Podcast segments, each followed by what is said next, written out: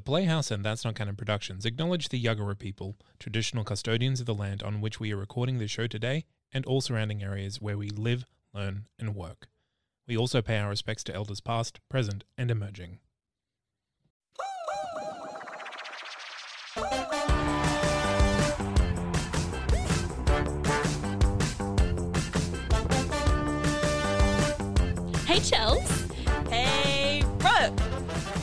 Too much, sorry. No way. That's awesome. I'm so excited to see people again. Yeah, it's lovely, isn't it? I love it. Now, Brooke, how was your birthday? Good. I'm old now. No, you're not. Halfway to 50. No, are you? Yeah. Oh my goodness. And I've got a youthful glow. It deceives people. They think I'm like 19. You're a youthful. And hey, live, live, live while you're young. I don't know any of these like inspirational quotes, but live, live while you're young. Or look young. Yes, but you're still in your twenties. Enjoy it. You're in your twenties. Have fun. I feel so hyped up now. Speaking of being hyped up, this interview today, Mm-hmm. that hyped me up a lot. Yes. Okay, Chels. Mm-hmm. Overseas travel, Yeah. not happening right now. No, it's not. I don't think it will be happening for a while. But let's just say, like, in theory, if you could go overseas and pretend Miss Coco's extinct, no qualms, Yep. No concerns, no queries, Mm-hmm. where would you go?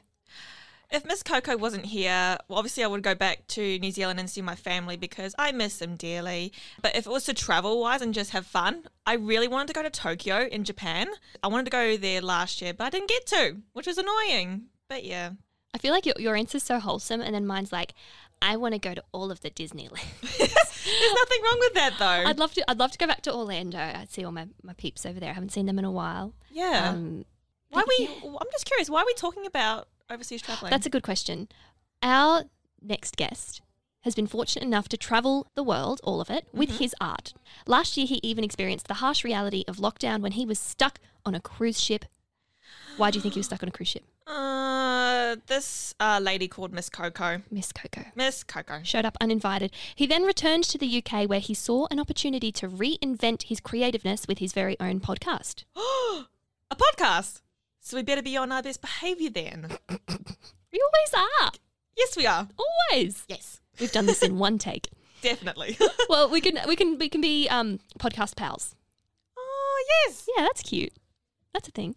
Uh, Thomas Armstrong Robley is an international performer with a career spanning from musical theatre to cabarets to even writing his own shows and being a recording artist. What an amazing career. Low key jealous, but that's fine. he performed internationally over 200 times as well. Yeah, and now he's back in Brizzy to direct Jersey Boys at Redcliffe Musical Theatre. And with him in the studio is talented actor Alexander Thanasoulis, who will be joining Tom and stepping into the shoes of the iconic Four Seasons frontman, Frankie Valli. Well, you're in luck today. We're sitting down with an international performer who left Australia to perform in Europe as a lead vocalist for the Jersey Tones, a live tribute to Frankie and the Four Seasons. Well, what are we waiting for, Chels? Let's get into it. Let's do this. Thomas and Alex, welcome to the Playhouse. Hi, thanks for having us. Super excited to have you both on today. Now, how is it being in rehearsals already for Jersey Boys? Oh, you want to start or you want me to? Oh, way to throw me a curveball. Um, We'll start with you, Alex. yeah, look, it is absolutely fantastic. My mind is blown with how many um, talented singers Tom has gotten in one room for this for this show. Last night we were all practicing. I think it was um, uh, what was the song? Uh, we're doing silhouettes and we're doing Apple of My Big Eye Man in and Big Man in Town. Town opening our act two. And we're it's shivers. It, it's it's fantastic so far. That's awesome. And Thomas, you back in Brizzy? yeah, back in Brizzy, first time in a while. Nice to be back. Nice to be on stage again, which is you know more than I can say for certain countries in the world, and you know keep my thoughts with them. But I'm I'm grateful to be you know back doing what I do, and uh, yeah, directing this show, and now it's just been announced yesterday in it as well. Woohoo. Um, a bit of a surprise for me, but uh, you know, sharing the stage with people like this guy right here, um, it's a it's a dream. It's a it's a show and uh, a style of music that has kind of become part of who I am, and uh, you know, to be uh, now telling the story is um, it's a gift. Yeah, it really is. yeah. One of my You're a gift, Tommy. Aww. True love. Bit of a bromance going on here. we love to see it. We truly do. But, um, one of my favorite questions: Why this show now? Like, what's compelled you to join the project, Alex? And what's conjoined? What conjoined? That's not a word. What's Not that forced you, close. inspired that? Well, well not yet. um, what what's compelled you to join the show? Yeah. Because you have done it before, Tom, well, you? so you know, this as I said, this music has kind of become you know very much part of the fabric of you know my career and and you know my first job. I left Australia 2017. My first job was singing Frankie Valli's part in a in a four season show um, overseas. Seven months, did it 200 times. Nothing teaches you how to sing like singing Frankie Valli 200 times in seven months.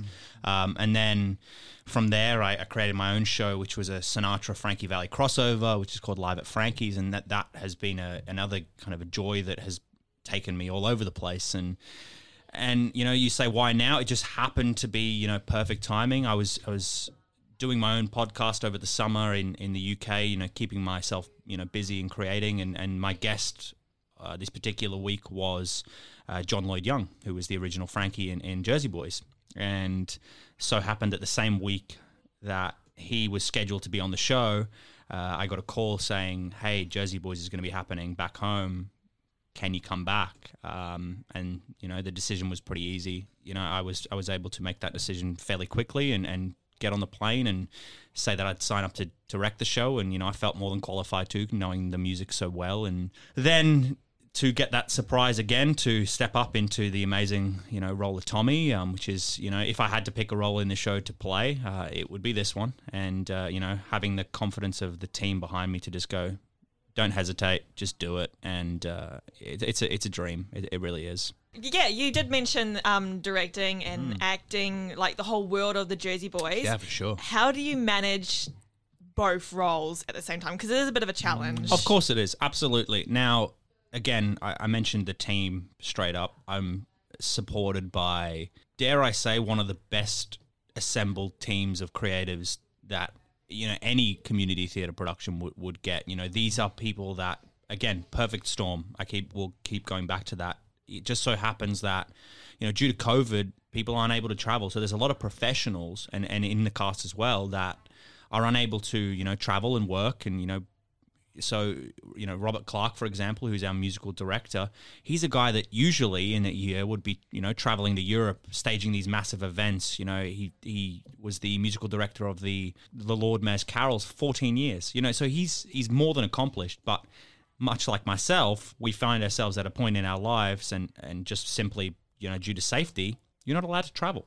So we're looking for things to creatively satisfy ourselves, to fill that time, fill that void. Jenny, who's my choreographer and now assistant director, she's straight from Melbourne, and, and Jason Coleman's Ministry of Dance. You, you've got Matt Rofe, who's our associate musical director.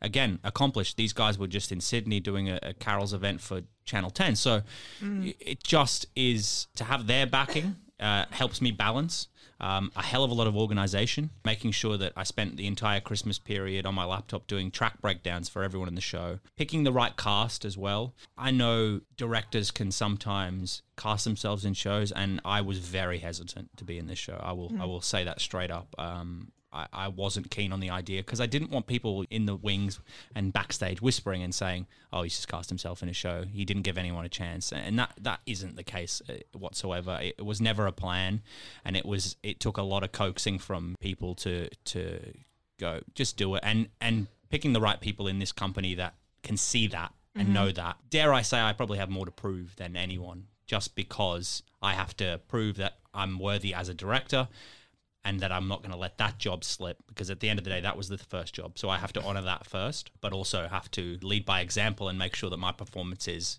up to scratch. And, and as I said, gives a good example for young Alex here, who's actually older than me.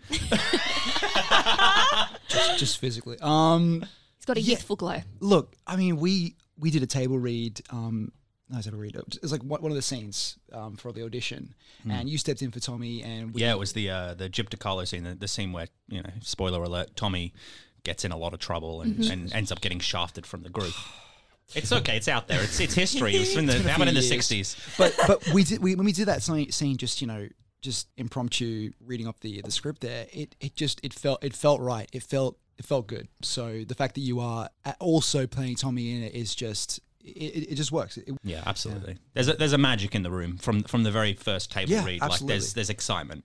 Because I was going to say, what has it been like for you, uh, Tom, from a castings perspective, picking Alex to be Frankie? Like, what is obvi- obviously the whole casting process is much different being on the other side of the table. Yeah. How was that process like for you personally? I, I mean, I love casting a show. I think is one of the hardest jobs, but also uh, one of the most satisfying. And you can save yourself a lot of time and a, and a lot of effort if you cast the right people from the get go. And we often cast just based on talent, but you're actually casting people. First and foremost, you know, you, you got to think: Do you want to go for a beer with these people? Do you want to spend you know hours in the hot you know, Queensland summer rehearsing with these people? Are they good people to be around? That's first and foremost. This show proved to be one of the most, just by its, its writing, is is one of the most difficult shows to cast because the only people that play one character in the show are the four seasons: Frankie, Tommy, Bob, Nick. Everyone else plays, you know, between five and seven roles, know, spoken or unspoken. So you're casting like you're not you're casting ten actors for 50 or 60 roles. That's crazy. So you have to pe- find people that are very flexible. When it comes to Frankie, you know, obviously you're looking for that voice. Um, but you look at this guy, Greek descent, you know, playing an Italian guy. It works. You've, he's got the features. Height comes into it. He's the right height. We were talking about, you know, how he's not he's not a six foot two guy. And if he was, he wouldn't be Frankie Valli. There is a difficulty with this production because it's a biographical musical. So I was probably less flexible with certain people in the show because there was some amazing talent that came through that simply just didn't suit this show. And in other musicals where there's a bit more room for say for example it was a jesus christ superstar or something like that you can kind of interpret it in your own way it's been reinvented this is about real people real stories in a past that is not too distant so it's we have like- to It's almost like a documentary. absolutely it's Yeah. I, I don't even call it it's a jukebox musical but by definition but it is more of a musical play um, and thus Which has limits to it as well. Absolutely. Yeah. So, you know, we do take certain things in certain directions, but I, I would like to be pretty historically accurate and, and certainly, you know, present this show with an element of truth. So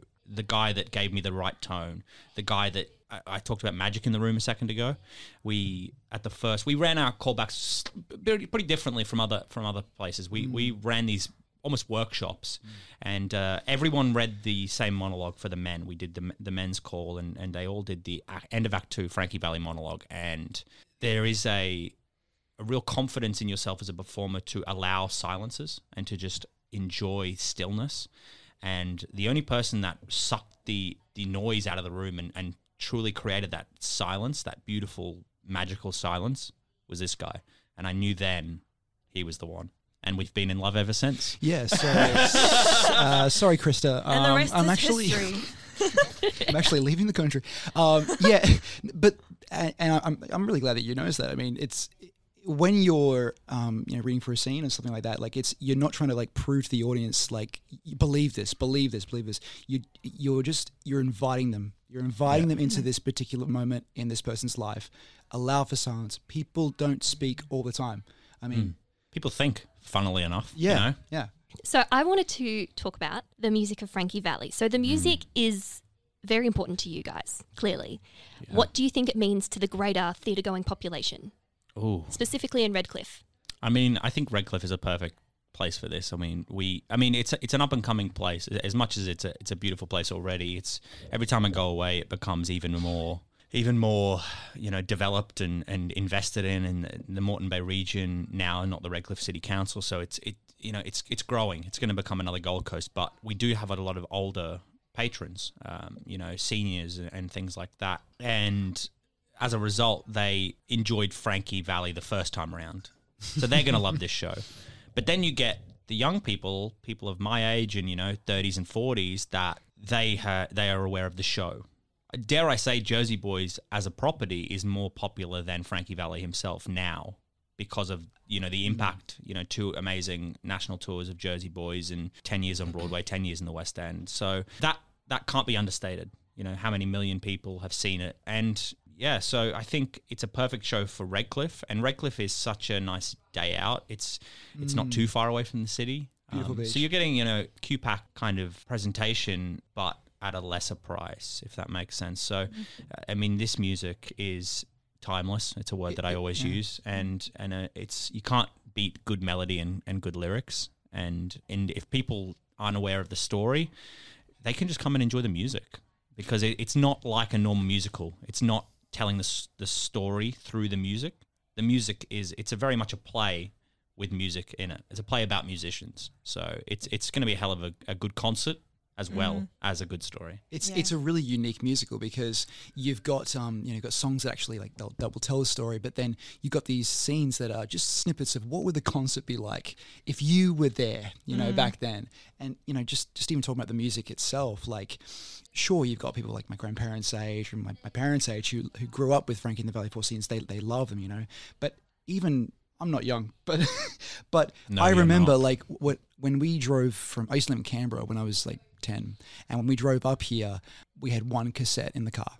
We would always play it, and it was Frankie Valli and the Four Seasons. And I, I even remember getting driven, you know, back and forth from, from primary school, looking out the window, listening to Dawn, you know, just that.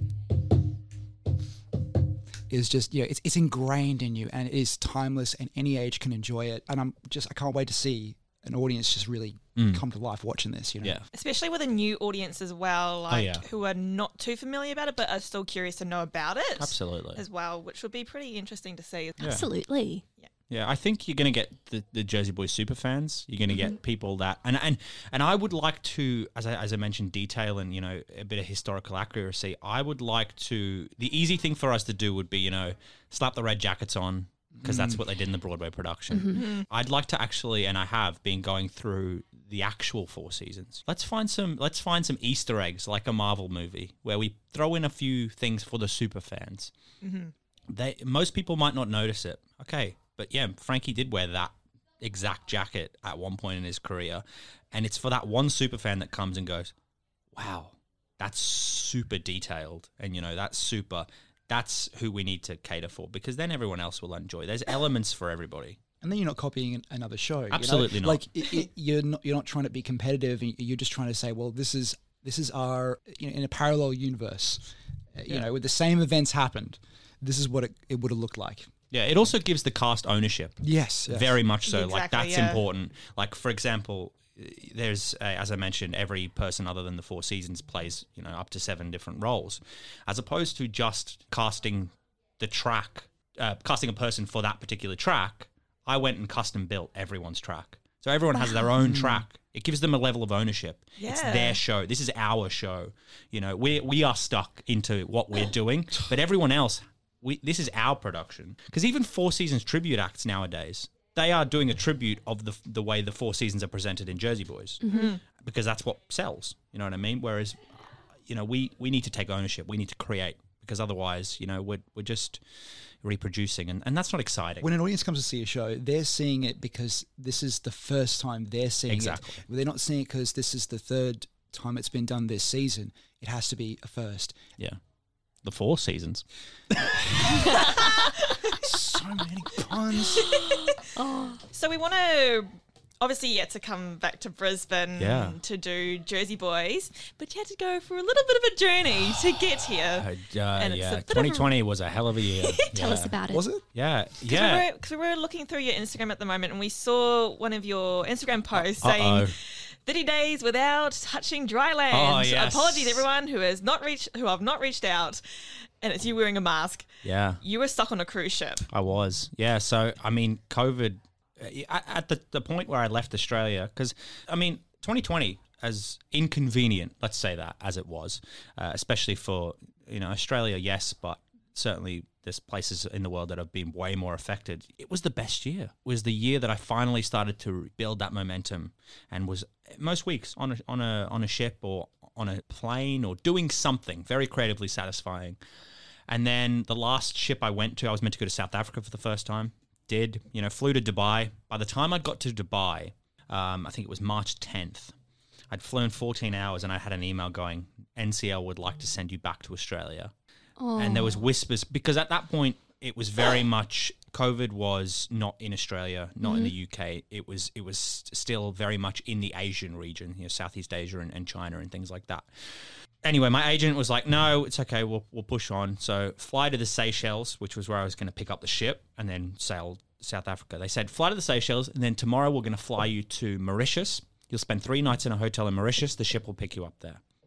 The morning I wake up, Seychelles about to go for my flight. They go change again. Get to the dock. They're going to whiz you to the ship on a on a speedboat. So, Oh, whoa. James Bond style. Yeah. Oh, Very wow. yeah. So did that. Eventually got on the ship. You know, settled in. The ship never made it to Mauritius. So if I'd have gone to Mauritius, I would have been stuck there. Oh, no. Um, and I've never been to Mauritius before. But anyway, we, we sailed, and, and by the, the, the 16th, which was the day of my first show, they'd announced that we wouldn't be going to any ports. Oh, We'd be sailing straight to Cape Town. Mm-hmm. So I was expecting that I was going to have this disgruntled, disappointed, hostile crowd to deal with doing Frankies yeah. Mm-hmm. and they just weren't. They were beautiful. They were so understanding because mm. this is the thing. I mean, certainly on the ship anyway, this was a blameless thing. You know, it, it's no one's fault. It is a situation beyond our control, safety first. And I do a little story in my show before I sing My Eyes Adored You where I talk about the journey to get to this point. And I went, well, ladies and gentlemen, it's been a long journey. And a lady in the front row yells, Tell us about it. Because at that point, they'd been on the ship for two weeks without getting off. And at that point, I knew that they were okay to laugh about it. Yeah. Because everyone's in the same position as well. That's we're all in the same boat, Oh, as they say. me. Yes. um, you know, so you know, I started cracking little jokes about things, and and you know, I did a, I did a. Um, I did a speech about you know staying. Po- my my my catchphrase through this whole thing was "Stay positive, test negative." That which was gifted to me by which was gifted gifted to me by a, an amazing guest, and I said I'm stealing that. So I said it on stage, and a guy yelled, "You should be the captain," because the captain was getting a lot of flack. Not an easy job. Um, so I was worried that I was going to start a mutiny by accident. So I was just like, people in the hallways were like, uh, "Morning, captain." I'm like, "Shut up, shut up." um, so anyway, you know, the guests all got off on the 24th of of March. They managed to get off, but as I was on the crew manifest, even though I was in you know guest cabin, um, I was stuck on the ship. So I ended up on the ship for another month after that. So Oh, no. April 20th, I got back to London. And again, there wasn't a safe route for me to get back to Australia. So opted to go to London, thinking, you know, three months I'll be back to back to work, as I think we all improved. thought. Yeah. Mm-hmm. And unfortunately, they're in their worst time ever. You know, fifteen hundred deaths a day. That's that's that makes me feel very at peace that I'm here.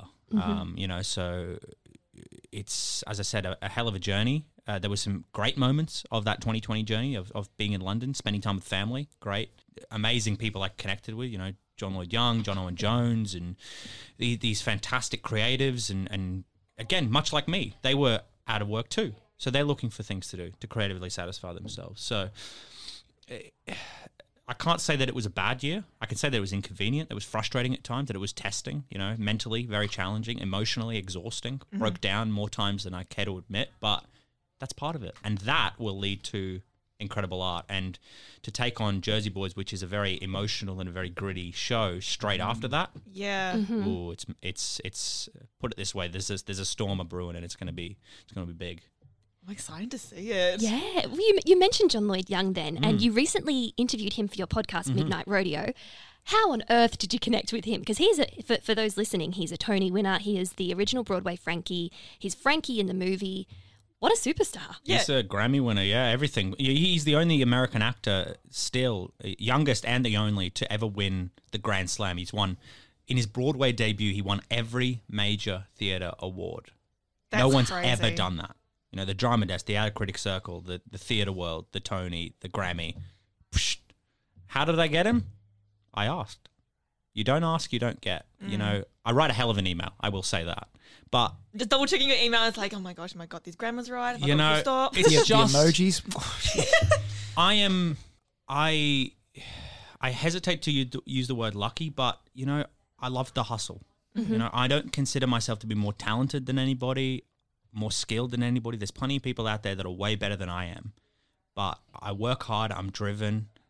And you know, I think with the podcast and, and what, how I was made to able to get these amazing people like John, uh, who just happened to be the, at the perfect time, he understood that there was a quality product there. I was able to show him the podcast and go, it's high quality, but also that my intentions were good.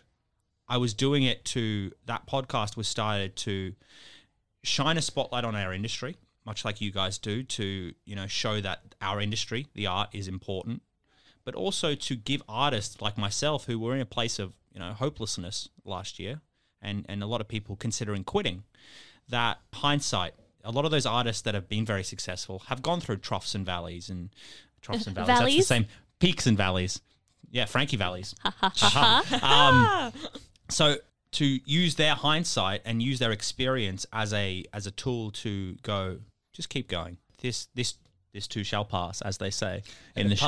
Uh, You know, good and the bad. You know, it's all part of the journey. So you know, he he gave me a two part conversation, and if you haven't checked it out yet, yeah, check it out. It's amazing. It's a, it's a fantastic chat. He's a Buddhist guy. He's very he he's one of our more candid interviews. You know, you expect a certain amount of polish and a certain amount of, I, I suppose, stock standard answers. Mm. And he went, if we can't be truthful in 2020, you know, he talked about his Broadway experience and how some of it wasn't good, how, how some of it wasn't enjoyable, and that he probably wouldn't return to Broadway. And that's interesting. Hmm. And that's very honest. And I appreciate that. Yeah, and I think a lot of your audience as well would appreciate that insight because you never really hear of Broadway performers saying it wasn't all picture perfect. Yeah, he has a super loyal fan base, like very, very, very loyal. And they said it was one of the best interviews, mo- most heartfelt interviews, and, and trying to ask interesting questions to them to be a little bit different and, and engage with them. You know, they do media. He's been on The View, he's been on, I think he's been on Oprah and, and things like that. So to give them something that they can, you know, really sink their teeth into rather than the, what was it like to sing Can't Take My Eyes Off You on the Tonys, you know? You How know, do you sing high notes? yeah, exactly. so we chatted for double the time, but off air. That's Yeah. and he's very giving. I'm very thankful for his time. That's amazing. So while we're on the topic of the podcast, tell us a, a bit more about how that all fell into fruition. Again, right time, right place. You know, I, I found myself. You know, broadcasting is something I've always enjoyed. Uh, any chance I get to do radio or, or podcasts, I, I do it. I enjoy it. Uh, I've got a face for radio. I think some people say that. Um, you, you shut up. um, I could see he was about to say something. Um, but you know, there was time. there was a, a studio that was starting up in Australia called A1, and they said I'll be interested in having you host something for us. So, and I, and I was like, what do I want to say? How do I want to format? And what do I know? I know this business. I know art. I know you know people. And so I thought a, a podcast around that was was an interesting way to go. And you know, a lot of the time we don't even talk about industry stuff. We're, we're talking about two artists about all sorts of stuff. You know, challenges we go through. You know, as I said, making it have a have a meaning, have have purpose, uh, have a mission, and and that mission being you know to help, to to spotlight, and uh, it was a good way for me to utilize that spare time that you know I had and many of us had to connect. It's a networking tool first and foremost, you know. So regardless of when, whether anyone listens, I now know these people. You know, these are some of them are my friends now, and we're all connected. It's it's interesting. Yes, yes, John is a, a Tony winner. Yes, he's a Grammy winner. But at the end of the day, we're both people. Yeah. We're both mm-hmm. commonality. We have commonality. We're in the same industry. Yes, he's achieved certain successes, and but most of these people, once you really just get to know them and get past that front, He's just you like, he's realize just like everyone. they're just like mm. anybody else. Yeah. And- Stars, they're just like us. yeah, absolutely. And and most of them like they they hate that. They hate being called stars because they're just they had the same journey as a lot of us. He had a, a magical, joyous gift of a role that gave him a lot of success and a lot of notability.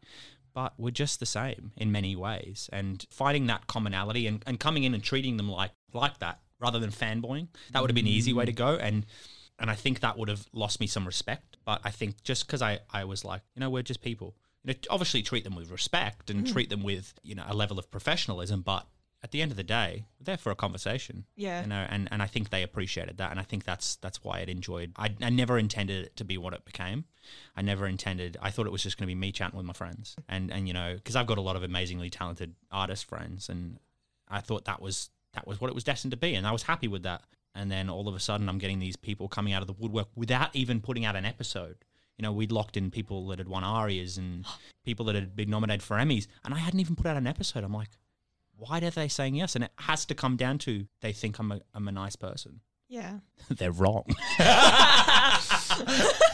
Now, Tom, you've done lots of like performing. You've got a, a big resume. Yeah, of sorry for the big bio. Apologies. No, we appreciate research. We- You've done so much for like performing and also directing as well. Um, Mm. to Alex, you're you're a teacher, more a drama teacher, aren't you? Yeah, so um, I have my degree in uh, secondary education with English and drama as well. Um, I've had a lot of good opportunities just teaching um, how to let go and be creative, um, especially with, with literature and then putting it together with like a drama technique. You know, um, recently I've actually been quite fortunate to get some uh, jobs. Tutoring for like musical theatre companies Oh wow. uh, not uh, like um, just community theatre places. Yeah. Um, but just being in the room with people who are like fascinated and excited and curious about musical theatre, that's that's where I want to be. Being a drama teacher is is just one of the places I can get that. I agree. What is the lesson that you most wish to teach your students outside of curriculum, outside of little, all that bureaucracy? Um, I'm just kidding. I love the curriculum. I'm sure you love it as well. It's great. It's a great Yeah, document. it's pretty, yeah, that's right. Yeah. uh, but what's what do you what do you wish most to pass on to the kiddos? when I, you know, I was actually thinking about um, how musical theatre has affected my life um, yesterday. The first show I ever did was a little show called Bugsy Malone, and it was over at. Um, We could have been anything that we wanted to be. hey, look, that's actually too far from like. we could Yeah. do we could do Bugsy Malone You instead could- of Jersey Boys. That's Do it as an encore after the show. Why not? Why Right. not? But that little that little show there, it was all of a sudden, fourteen year old Alex was like introduced to all these really you know fascinating people who were like same age or people who were older, people who were younger in the show, and it was just it just became like it was like a light went on. And after we did that show, actually, you know, life gets in the way. You go and you, you're- you're at school, you have other things that you have to do. And it wasn't until I think about age 23 that I just, I needed a hobby. I needed something just like some soul food. And, um, you know, my poor mother, she, um, she called up uh, BTG and she was just like, she spoke to a lovely man called Ian who was um, he had something to do with um, Beauty and the Beast. I think it was on there, and basically it was like, Alex, you need to go and be a part of this show. Auditions are already done; they're already started, but like. Let's see if we can get you in there just to be a part of it. And I just remember, like, she was handing me the phone. I was just like, "No, no, no, no, no, no. Hi, Ian. How are you going? Yes, my name's Alex. Sure, I'll be there tonight." And I, I, I just remember walking up those steps to go in there. Everyone was sitting down. There, there's a piano up the front they start playing the music, everyone starts singing together, and it's just this absolute incredible emotion that just flooded through the room. And that light that went on when I was 13, 14, straight back on at 23. And every year since then, I try to at least do one show because uh, if if somebody can find that, then that's what I want to pass on to them. Find something that you want to do, where you want to be, where where, where people want you to be, and really embrace that light coming on. That's End of lesson. Class dismissed. Now, Tom, you've you've also trained at the Con, Mm-hmm. the Queensland Conservatorium. yes. How has that been? Has that been a big influence for your performing and like for your future career? Yes. Uh, I'm gonna. Okay, I'm gonna reveal something. I don't really talk about this Whoa, whoa, whoa, publicly. whoa, whoa. Can we do like a it's time for a big reveal? It's big reveal, and and and again, this is no reflection on the course itself. Uh, the the con, any performance institute and and course, is what you make it. If you understand that it is a, it is a it is a like a petri dish, which represents the industry. It's thirty people vying for like a certain amount of roles, vying for the attention of certain people. You know, your tutors are like casting directors and things like that. So it is just a small representation of what the industry will be for you. So if you can handle that, you'll you'll be fine outside. But not not everyone can handle that because it is a bubble. For me, I made the decision to walk out of the con eight weeks before we finished. That's the big reveal. And I did it for a very important reason. It's not because it's a bad cause, because everything builds up to this third year and, and the showcase, you know, wanting the agent. Mm-hmm. Whereas that wasn't for me. I didn't want the agent. I wanted to self represent because I wanted to find myself as an artist and as a performer. And frankly, I didn't want to give away 15% straight away. You know, I wanted to find my worth before I gave it away, if that makes sense. So I, I made the conscious decision to leave because I also was, I, at, the, at that time, I was directing a production of Jesus Christ Superstar. I was working. So I had money on the table. And why do we go to study performing? We go to study performing so we can work. And I can tell you that, you know, I got everything that I could out of that at course. I played some incredible roles. Um, um, just just such such gifts of roles. You know, Roger in Rent, Archibald in in Secret Garden. Very different, but um, you know, brilliant roles. And then I worked. And that's and that's what I did, and that's what I think is more important than a piece of paper. No one, not one person, since I left the course, has ever asked me for a piece of paper because this is a subjective industry. It doesn't matter. The best, one of the best West End shows that I've ever seen. The lead actor, it was it was Heathers, the guy playing JD. One of the best and most honest and amazing portrayals that I've ever seen. Never trained a day in his life. Really? Incredible, hmm. Oh wow. incredible. And that just goes. That just proves the point that everyone's path is their own. Some people need that piece of paper, and that's okay. Mm-hmm. That's their journey. My journey, and it kind of has always been. And, and, you know, sometimes it doesn't work out. I'm I'm not perfect. I've certainly made mistakes, plenty of them. But you know, my journey is always about following my gut. And, and betting on myself and I and I met with Paul Sabey who's the the amazing head of the course came from London to start this course and you know has led it into becoming one of the best performance uh, degrees in the entire country within a few short years. That takes decades usually, and he's done it in in like five or six years. Now, for me, I went to him, and he obviously didn't want me to go, and I said, Paul, I have to bet on myself, and that is how I've kind of lived my career, and it's worked out. So you know that that would be my lesson. If I was a drama teacher, that would be my lesson. It would be bet on yourself, take a risk.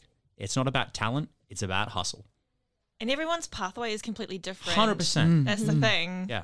And everyone has their own time of learning things. Some may take longer than others. That's Yeah. the thing. But it's it's interesting. Yeah. Absolutely. Be tenacious, you know, just be be be sure of yourself. Don't kid yourself and think you're perfect, think you're the best. There's plenty of people better. Hmm. But know that you have a value and a place and then go find it, define it and make people pay for it. If you want to go, if you go after what you want rather than what you're told to do by Ah, yourself or by everyone else, then you will go for it with such fire that no one can stop you. It doesn't matter if, if you're wrong. You you you'll go for it because what you want to do. Yeah. You two have hyped me up so much. I feel like I could literally run through a brick wall right now and be like, yeah, I can do this. the tenacity. Oh wait, d- d- do that. Um, before we wrap up, we have a super fun quiz. Dun dun dun dun dun. Oh. It's called Frankie Facts. Oh so we need no. Let me just get We uh, need- Wikipedia open here. no, no, you're good, man. You You got be- your history down. Is this a is it, are we competing? yes. So we need a buzzer from each of you. You just say your name. Tommy. Okay, Frankie what's that? Castelluccio. Yeah, we got. No, that's a bit So- long for a marquee. Sorry. We've test we've tested the buzzers. Mm-hmm. Um, so I'm going to hit you with the question. Whoever buzzes in first gets to answer. Mm. Then they're not that tricky. I th- oh, also, just to let you know, Priya, one of our writers, she got 100% on this quiz. She's a super fan. Oh, so So if we know She it's- knows what she's doing. Yeah. I'm so nervous. That cassette when I was a kid, it better help. I'm so nervous, but I'm No, no, you're going to be fine. You're going to be fine. Okay, question number one.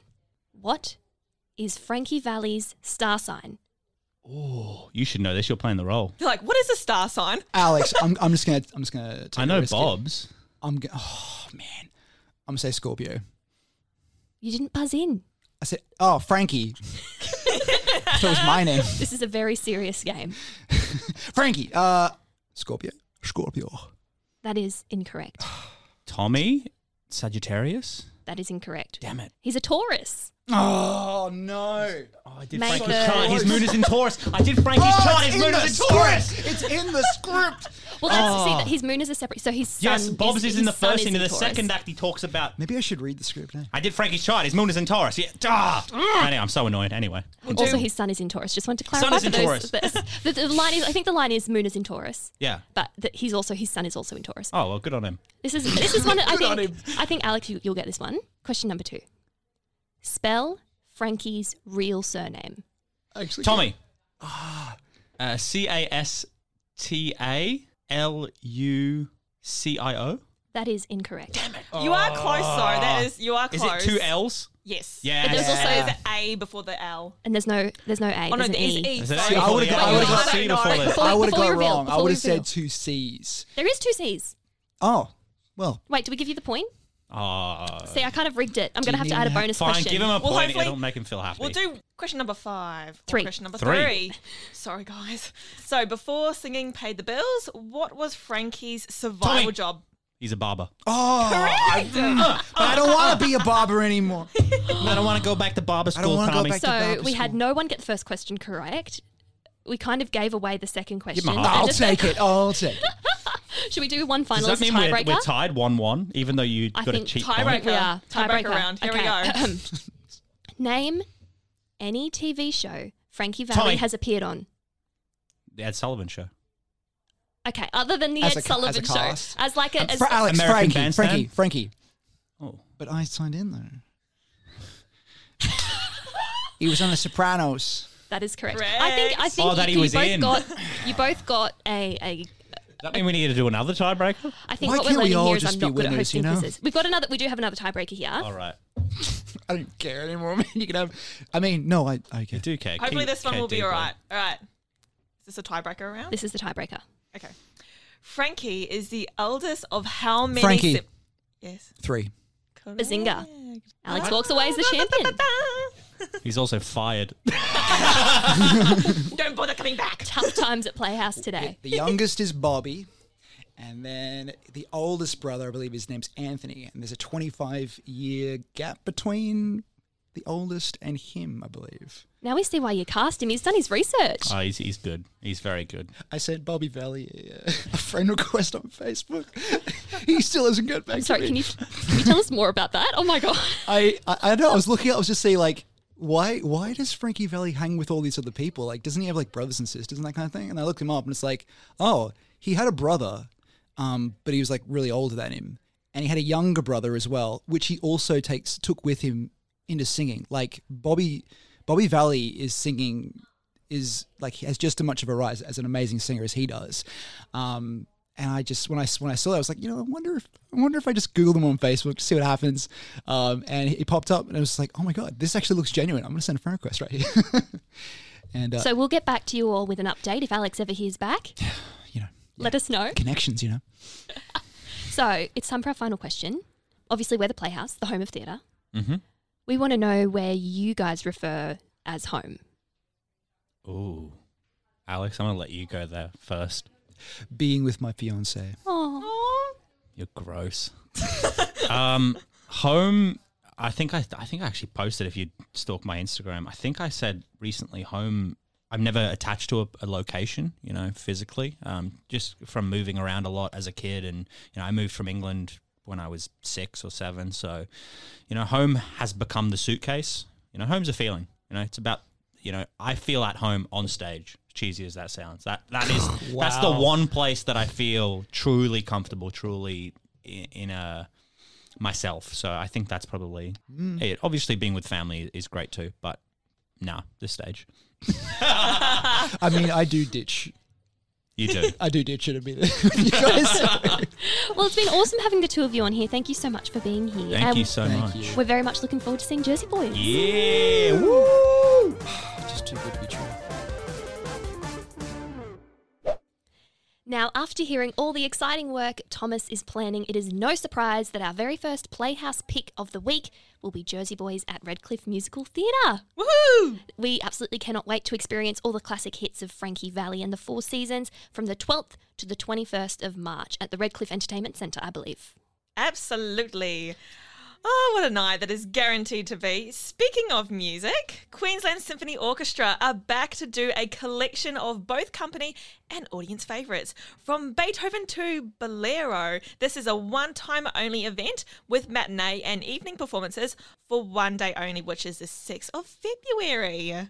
Now, Chels, Yeah? I don't know about you, but as a kid, I read a lot of Roald Dahl, Yes. like a lot. I've read a couple. And then, obviously, Charlie and the Chocolate Factory movie. Mm hmm. Big hit back in the day. Do- I, I remember seeing it in the movies. Anywho, Phoenix Ensemble down in Beenleigh are presenting Charlie and the Chocolate Factory the musical. We are so excited to step into a world of pure imagination. Now, this show runs from the 5th to the 27th of Feb. That is correct. And at the Playhouse, we love all creative art forms. And the final Playhouse pick for this week is da da da da da Aftermath by the Australasian Dance Collective. This is going to be exciting. For one weekend from the 12th to the 14th of February at the Powerhouse, the Australasian Dance Collective will take us on an audio, visual, and sensory trip set to a score by the Kite String Tangles. Danny Harley. Valentine's Day. It is. What a lovely date idea. Love Valentine's. Yes. Do you have any plans this year for Valentine's Day? No. Well, listeners, send us a DM on Instagram. We need to find a roomie uh, for Chelsea because, like, roomies, you know, right? Roomies. Applications are open if you. Applications are now open for Chelsea's roomie hunt. Apply today at Playhouse Pod on Instagram. Once again, we are. Can't do this. Yes, I can. Let's go. Anywho, for a full list of all of the events happening in southeast Queensland over the next month, don't forget to check out the Theatre House website and also the socials Theatre House on Instagram, Playhouse Pod on Facebook, Instagram, blah, blah, blah, blah, blah, all your streaming services, Spotify, Stitcher, podcast with Apple, Just the usual. anywhere, anywhere. what a fun interview. That was honestly amazing. I enjoyed it so much. And that trivia at the end, the Frankie facts or trivia. Good way to wrap up the episode, though. Yeah, I think we're going to need to bring them back because they just they were so as they were heading out, they were both so competitive. I think we need to bring them back for a rematch. Oh, Yes. yes. We could even make them versus Priya. She's our, our resident Frankie Valli expert. She is the expert. She got all of them right. Flying colours, 100%. Go, Priya. I still I still reckon if it was two of them versus Priya, I, my my money's on Priya. Exactly. Now, if you do want to listen, or not listen, well, you can listen and watch and experience um, Juicy Boys, which will be at the Redcliffe Musical Theatre, which will be on 12th to the 21st of March, and it will be going for eight shows, which I would like to buy a ticket because it sounds really interesting. Yeah, it's right around the corner. And that creative team they were talking about, like Jason Coleman. Amazing. Hello. Hello there. That's so so so so so cool. And I'm really looking forward to it. And I hope you all are too. All right, we're going to see you guys in the next episode. Thanks for listening. Bye. Bye. And scene.